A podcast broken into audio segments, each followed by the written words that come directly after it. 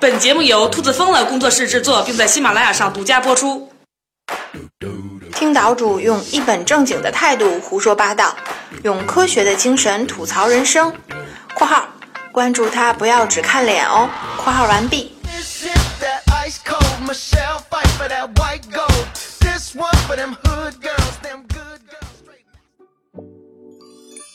你是你走过的路、读过的书、爱过的人的总和。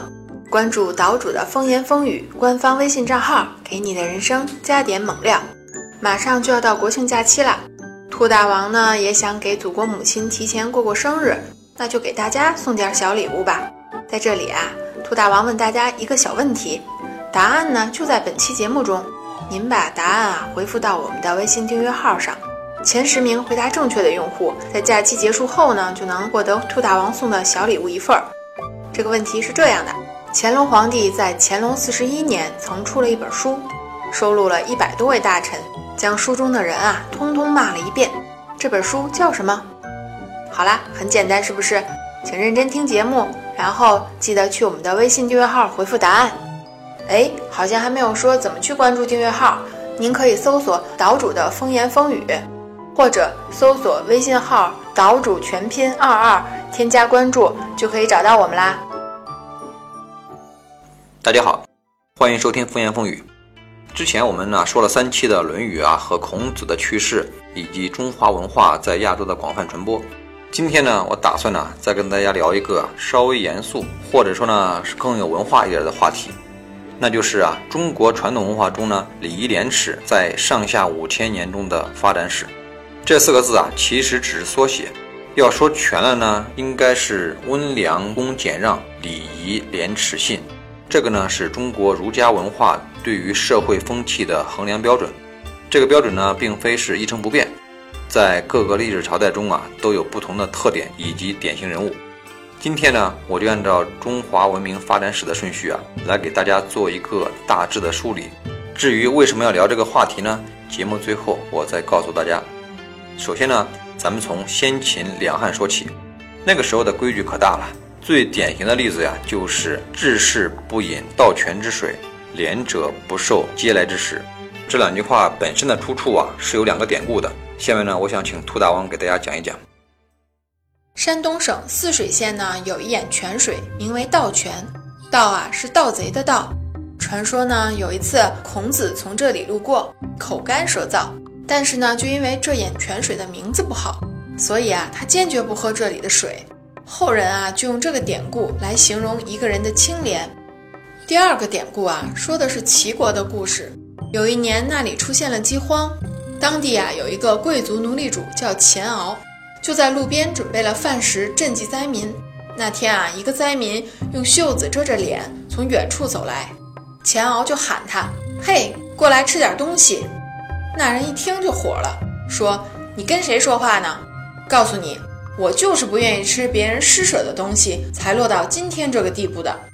说完，这哥们儿转身就走，怎么叫都叫不住。据说啊，后来被活活饿死了。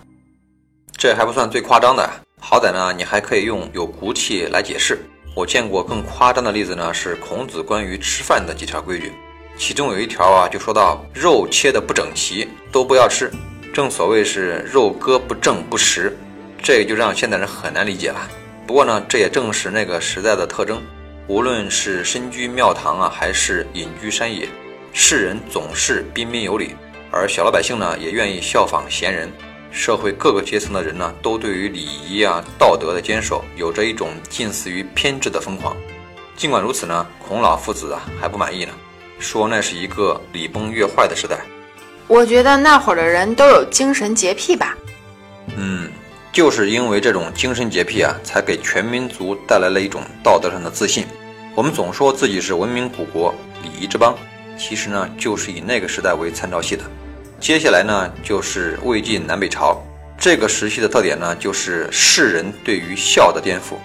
比如呢，竹林七贤之一的阮籍，这是三国时期著名的隐士，他的诗文和思想啊，对后来的李白啊、曹雪芹呢，都产生过很大的影响。但是呢，这个人呢就不大遵守礼仪。据说呢，在他母亲刚刚去世不久的守孝期间，阮籍呢就公然吃肉喝酒，为此啊遭到了很多人的白眼。但是呢，我认为呢他并不是不孝顺，因为同样也有历史文献记载呢，阮籍在母亲下葬的时候啊，悲伤的口吐鲜血。那是应该吃点肉补一补。当时的另外一个典型人物啊，就是曹操。鲁迅在评价他的时候说呢，招揽人才的时候啊，就只问学问，不问人品，不忠不孝也没关系。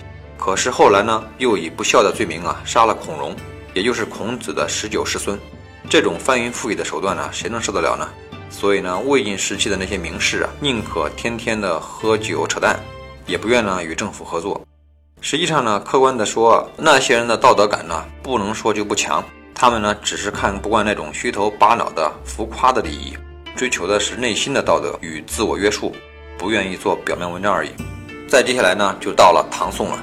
按照黄仁宇的划分呢，唐宋是中华第二帝国时期，也是儒家文化复兴的时期。以儒家为主体的中国传统道德在这个时期形成，并且呢，成为后世的准则。如果要为那个时代啊选一个典型的案例，那就是亲亲相隐的原则。什么意思呢？孔子说过呀：“父为子隐，子为父隐，直在其中矣。”也就是说呢，父子之间相互包庇啊，那不算不道德。这条准则到了唐朝啊，终于上升到了法律高度。唐律中呢，明文规定，家人之间相互包庇啊，是法律允许的。甚至啊，你要是告发了你老爹的罪行啊，你自己还得吃官司。如果说唐朝呢，还有一个武则天比较没规矩呢？那等到宋朝呢，就已经是彻底的文人政府了。皇帝和士大夫呢，共同治理天下，儒家伦理呢，也成了社会的普世价值。宋朝的读书人最幸福，这是学界公认的。他们呢，不仅可以通过科举制度实现社会层级的突破，也不会在政治上啊，因为说真话而获罪。除此之外呢，你可能不知道的是啊，就连宋朝女性啊，也很受尊重，出嫁的女子呢，也还享有继承权。这在其他朝代啊都是不多见的，甚至都有人认为呢，宋朝是中国历史上啊最好的朝代。你要从这些方面来看呢，还真是有一定的道理。再往后呢，咱们就直接跳到明清，看看社会风气呢又变成了什么样。乾隆四十一年，清政府搜罗了明末清初一百多位大臣的生平事迹，将他们列为二臣，还专门出了本书，叫《二臣传》。听着名字啊，就不是什么好词儿。所谓二臣啊，就是身为汉人却帮助清朝政府推翻了大明江山的人。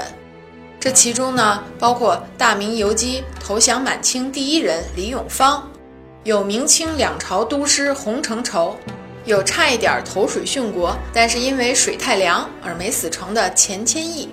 反正呢，一共算下来啊，有一百五十七人之多。整个一本《汉奸花名册》。按理说啊，这些人是对清朝政府有功的，弃暗投明有什么不对呢？但是啊，乾隆皇帝就是死活瞧不起他们。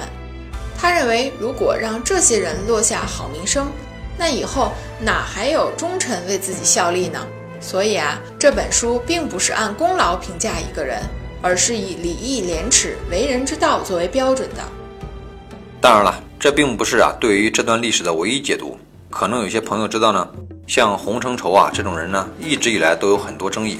虽然叛徒的名声是肯定洗不掉了，但是呢，在他投降之后，也的确向满清政府提出了很多好的政策，保护了很多百姓的生命财产安全。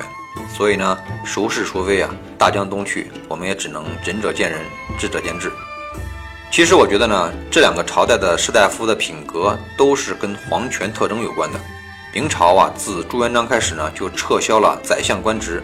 并且啊，对于大臣实行廷杖，也就是啊，会当众脱了裤子打屁股，这也实在让臣子们很没面子。后来呢，有些人甚至以挨打为荣，故意跟皇上对着干。你想啊，那样的话，道德风气怎么能好得了呢？